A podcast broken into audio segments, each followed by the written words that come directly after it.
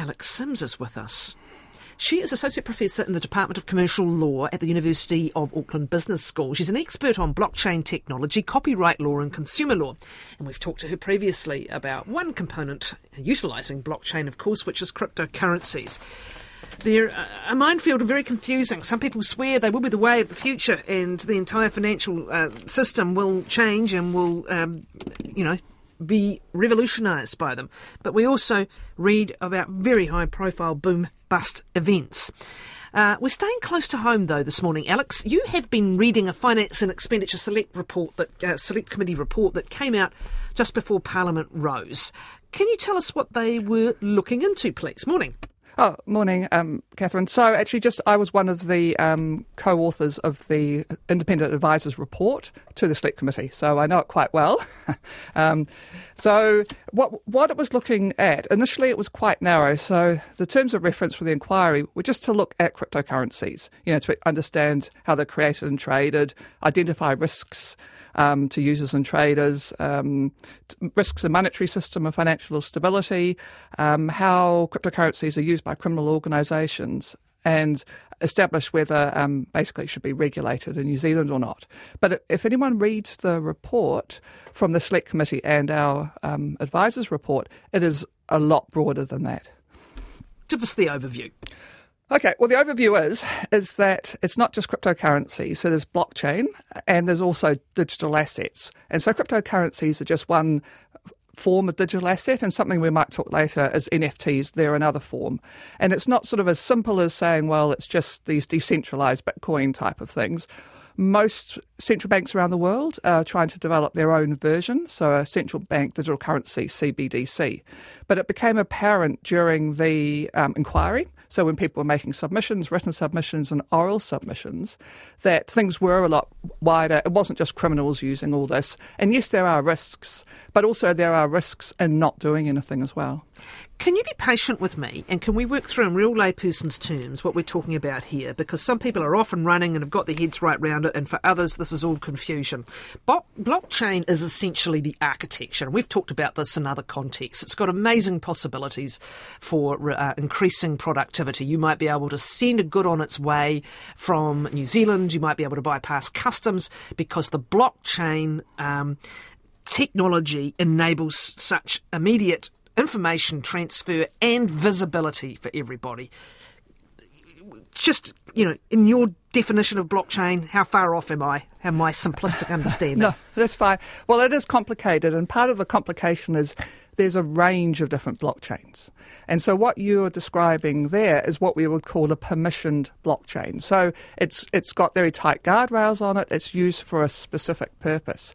Whereas most people think of blockchain as something being more like Bitcoin, where anyone can hop on and see things. So it really does depend. I mean, they are essentially a form of database, and there's lots of different types okay. of database. So that's the, that's the technology, but the transparency, the being able to be viewed by all participants, is that key to most of them or all of them? It depends. Again, all right, sorry. Understood. Yeah. So the next question, um, the the um, cryptocurrencies are specifically the likes of the Bitcoin and so forth that can soar in value, can bust in value, depending as per usual on market sentiment, but they are a way of paying for something that is not fiat money or uh, or, or a traditional transactions. Is that broadly right? Again, it depends. So part of that is right, but also there are a range of cryptocurrencies that are designed not to fluctuate in price. And so they're called stable coins. So they are designed to be stable, but even within that category, there are very different ones, and some are actually backed by assets by collateral, and in fact, they're over collateralized. And it was actually, in my opinion, those stable coins that are collateralized, they are backed. That's one of the reasons why central banks are looking to develop their own because they are very attractive for people to use in finance and trade. So that brings me to digital currencies. The same thing or not the same thing, because this is what central banks are looking at doing. And this isn't about digital transactions. It is its own currency, it'll have its own name, and it might be the equivalent of one New Zealand dollar or not. Could you explain more?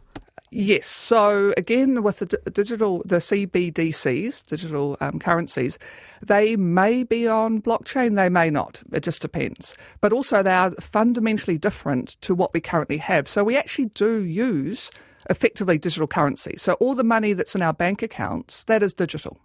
But it's New Zealand dollar or US dollar, etc. And would a new digital currency introduced by central banks perhaps have a different name? It might be a New Zealand digital dollar, for example. Yes. Okay. Final point the NFTs, the non fungible tokens. This is where you think about the likes of Dan Carter and others. Is this where you don't buy the physical asset, you buy the rights to a painting or this or that? Uh, I've never quite understood how the value in this works, but essentially you own it even though others, I suppose, same in an art gallery, right? Others can see it. Uh, I hate to say this again, but it depends. No so problem. There is Carry a whole on. yes, sorry. There is a whole range, and so it might be that you are buying, say, one of one artwork, and so you buy that, but it also might be that there is equivalent of a print edition. There might be 50 of the same ones. So if you just think of the real world, you've got an artist that sells 50 prints. They've got that as well. The, um, there's a report that we might talk about that has just come out um, recently saying that the price of NFTs has crashed. But if you read that report, it talks about what we call collection NFTs. And so some people may have heard of like Bored Apes or CryptoPunks. And that's what we call a collection. So that's not an artist. That is somebody who has put out, might be 5,000 NFTs. They all look slightly different. They may have different hair and colour backgrounds and things like that. And those ones, yes, they certainly have uh, lost an awful lot of money, but this is predictable. So, I mean, I can send stuff through. I've said, you know, in writing online, you can find it, that the prices will crash. Okay? I mean, that's just obvious. But this happens in new markets, full stop. You know, it, it, was like when we had the 90s. Um, uh, dot com crash. New markets are volatile. Uh, people get very excited. They don't often have a lot of participants necessarily in the early days. Uh, and, and that human behaviour that saw us buying tulips madly in the 17th century or whatever um, can be at play. So we should expect these new ish uh, to many of us markets. Um, to have some volatility. Again, you'll say it depends because you can build stability with your stable coin. They might be the bonds, say, of this particular market. But we shouldn't be surprised by volatility, Alex. No, yeah, you just said it perfectly. This happens all the time. But and what I've what I've been saying in the past, and I'll still say it now, is that if people want to buy an NFT, then do it. Be- because you like it, they like the artwork, or you want to support the or, the artist, don't buy it for speculation. And in fact, I, I, I don't often sort of contact um, the media uh, directly, but I did hear, I won't mention the name, on a radio station, and they were interviewing someone a, a, while ago who had bought one of these collection NFTs and it had gone up in price and she said it's 10x and they were talking about intergenerational wealth and things things and I sent a thing saying please take this down. This is dangerous because it's just fueling. So uh, the the, the sort of the bubble. And, you know, some broadcasters really need to look at themselves very carefully. Wasn't me, was it? No, no, it wasn't you. All right. Thank you for the patience in talking us through that. Now let's come back to the report and you choose what you believe are some of the important uh, components of it. Again, the, um, you, you, were an advisor to, um, to the inquiry, um, but come back and, and inform us on what some of the standouts were and what you made of where the politicians got to. Well, I'll just start with where the politicians got to, um, and then I'll go into some of the recommendations. Um, well, it was quite really, really interesting, and people can go online and see this. So at the beginning, there was a lot of sort of fear and scepticism. You know, only criminals want to use this, and it's the use of blockchain is going to destroy the environment. But then, as the MPs did more reading, the, the submissions came in, it was like, oh, oh, actually, it's a lot more nuanced and it really does depend. And oh, Australia's doing this, the UK's doing this. Uh, um, the United States and other countries. So it was no, it sort of changed the reference, and so that was really, really, really useful to have this inquiry. It was late, okay, because everywhere else has had these inquiries a long time ago, but it's better than nothing.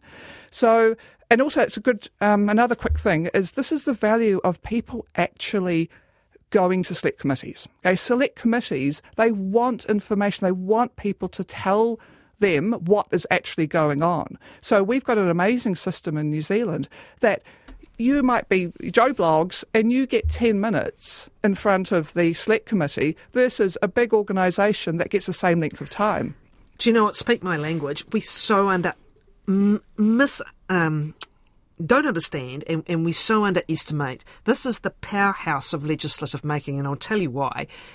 Bad law either gets fixed or made based on what goes through these committees and how it is amended along the way. It's a little simplistic because it also comes down to numbers. But this is where the details of legislation get sorted out or not. Yes, I agree. I mean, I teach this stuff. And also, another quick thing from practical experience is you've got a lot of not for profit groups that do a lot of work, but they're not very well funded at all. And so they, they try to pick if you've got a bill, what are they going to say, write down? So they've got limited resources. And the temptation is just to put down the, the bits if you disagree with something and explaining why, and then the stuff that you agree with, people don't write because they think, well, like, we agree with it. But what you have to do, and people don't know this, is you must say why you agree with something um, because I've seen this. This is with consumer law, one of my areas. There was something very. It was a bill. I can't remember what it was, but only there was some very, very good stuff in it. No one said, everyone that was in support of those good bits didn't say anything because it was obvious they were good. There were two submissions against it. And so the select committee went, oh, oh, well, people are objecting to this. And then they made changes to the detriment of, you know, um, consumers. So that's why, you know, just a quick thing. We agree with this part. I mean, very simple, but you've got to be really strategic in your submissions. All right, and I know there are various interests as well. I'm sure there was a lot of uh, debate about the report, and, and um, we can go into that if okay. you want. But can we get Sorry. perhaps first to the recommendations that were made? Um, just pick the key ones. Okay, so very quickly, recommendation one is that the government adopt policy settings to encourage development in digital assets and blockchain. Because what we've had is very much a hands off. You know, if it happens, it happens. But we are in a a, a race with the rest of the world type. Um, so you know, it, it people are going overseas because it's easier. Things are clearer, and p- uh, businesses want stability. These are not fly by night con artists, and so business wants more stability, more predictability. So, you know, more um, make that clearer. Um, its recommendation two is this is early. And so, if you're trying to now to design and implement a, fully integrated and consistent regulatory framework, it's even if you could do that, it'll be out of date before the you know the ink is on the paper. So you know bits and pieces do that, just make it clear. The IRD has done a lot of good work in this area, so um, for that to continue. And of course, I mean I bang on about this all the time, but the bad actors, no matter what law you have, they won't follow it. So you're better off focusing on those bad actors and making things easier for your legitimate companies to operate.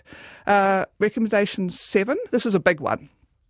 This is to create a formal sandbox. So, a sandbox is not like what kids play in, but it's where people or organisations can test things out without fear of falling foul of regulation. Now, there's lots and lots of different types of sandboxes around the world, but we want one that's live because it, it won't work properly if it's not live. And it also, it's really important that the regulators work alongside the people using that sandbox so they learn. Because one of the issues that we've got in New Zealand is the regulators for obvious reasons, aren't most of them are not up with the technology, new ways of doing things, and they've got to upskill very, very quickly. This has been said for many, many years, but this is a good opportunity uh, for them to do it. And my final key recommendation, because there are 22, I guess, is that training is required for like accountants and lawyers, um, people in government departments who are having to deal with these things and also, you know, like um, the judges as well. So we need that upskilling of people. Right, those are the standouts then. And the next question, of course, whatever happens to these uh, reports, this is different. I was talking earlier about um, legislation passing through its legislative process, and that's where the select committees really come into play. They also do inquiries and reports, and unfortunately, they can end up gathering dust somewhere, Alex. Well, fingers crossed. Um, there's small things that we've suggested, and so they can. A lot of this can be actioned immediately. Yeah. And also, people can read up and just get more informed because that's information. Those reports are always found on the excellent um, Parliament website where you can find out what all those MPs have actually been up to. Now, AI, uh, discuss, I was going to say. We're doing a bit of that. What do you want to focus on today? Uh, well, just very quickly, because we could talk forever, because you know what I've sent through. Um, so, I just, very quickly, I just want to clarify some of the myths that are, that are going around. And I go to a lot of different forums, speak with a lot of people, and it's often so the experts who are saying this and perpetuating myths. And so no wonder a lot of people are confused. So one of the classic ones is that, oh, be careful of all this because AI has biases. Okay, oh, you must have heard that. Um, and so that means, oh, as humans, we're better. But the problem is, is that they're our we, biases, aren't they? yes, yes, exactly. And, the, and at least with AI, with the algorithm, when you identify a bias, you can go in and put in more training, thing, change the algorithm. Whereas, unlike a person, it's very hard to, you know, deprogram a person. I think the fair point is, as is often the case, again in early days, the biases are coming sometimes from a quite narrow selection of people. um, and that is what the worry is that depending on who is introducing, programming, everything else, their biases are what are built in. Now, we've fought long and hard and continue to fight for diversity in any number of um, situations, institutions, right? And the worry is that we'll re- replicate those failures here. Well, that's why we have to do deliberate design, but also the great thing about it is that it's not like, oh, we'll wait to see if there's any biases come up through decision making. You can run, you can do simulations, a million of them, and then see very, very quickly. So I personally think that this can really help remove. Not, maybe not all of them, but remove a lot more biases well, than that, humans. That comes down to the will of the operator as well. And we have the same issue with YouTube, with um, Facebook, with any others whose algorithms can sometimes incidentally be responsible for the potential for harm or the spreading of misinformation or the spreading of hate. But it comes down to the will of the person who can make those changes to do those changes. And when there's a lot of money in not doing those changes, you know, uh, that's where we are left with a conundrum. To your point, that's not AI's fault. Yes, it, it, comes down to humans. It always comes down to humans. Okay, so that's one myth. What's another? Okay, quick one. Um, again, AI hallucinations. So people laugh. You know, it's made up all these, you know, these things. I mean, it happens all the time. But people lie. So you know, people can be very creative in their CVs. So again, it's it's just no different from from people. Another quick one is that I often hear, oh well, this AI, it's it's not creative. Okay, not as creative as humans, but we like to think we're creative, and we are, but we are building on knowledge that we already have. And even highly creative people like Einstein and Picasso were jamming together different influences. So it was still based on existing knowledge. Whereas AI doesn't know that. It doesn't know anything, and it does and can come up with far more creative things than humans. But what it needs is someone, a human, then to go, okay, you've got these 20 different options We'll go for that one. And they have done tests as well. There's a couple of um, recent studies, and sorry to burst everyone's bubble, but um, ChatGPT scores were better than 99% of the human population and how many ideas it can produce and the originality of those ideas. And then also, of course, and this is the worry, is that AI is 40 times more efficient than humans in how quickly it can produce ideas. We'll make good pets was a song. It's a bit rude, actually, that song, but can I can I just say something though? Mm. Is that we, we what we shouldn't be doing, and I say this all the time, is we shouldn't be trying to beat AI at its own game. Mm. So we need to do something that's innately human. And I mean, a bit of a plug. Um, I've gone on the rabbit hole for for a musician, and unfortunately, I'm one of those sad people whose musical taste sort of ossified in the early '90s. So I don't like mod- modern music. When we would make good pets came out. yes. Okay. anyway, there's this guy called Ren R E N, and if people look at his his videos, they are the most amazing one take, and he's singing on an acoustic guitar, and it's human. So that's what we need to do. All these things that could be done by AI, they effectively are almost worthless now. Okay, I'm going to ask you to quickly do your final topic because I'm fascinated by two uh, gadgets, two twists on old products, and I love the idea of both of them as we We're humans, we love fire, but we're trying to cut emissions. So, who's coming up with some surprising alternatives for us? Okay, so the first one is an electric pizza oven. And so it just uses electricity, as the name suggests, and it gets to very, very high temperatures. In fact, it can just nuke your um, pizza if you're not careful.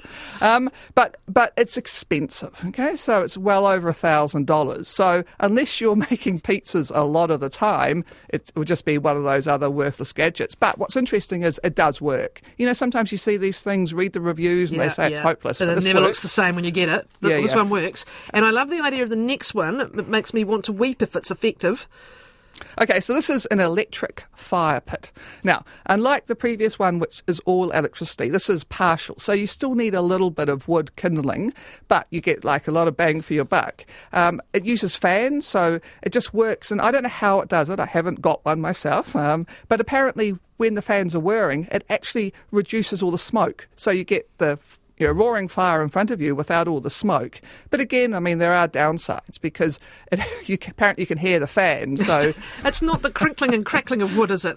We're working on it. We'll set AI on it. It'll fix it. Thank you, Alex. Much appreciated. Alex Sims, Associate Professor in the Department of Commercial Law at the University of Auckland Business School, uh, an expert, as we said, on blockchain technology, copyright law, and consumer law.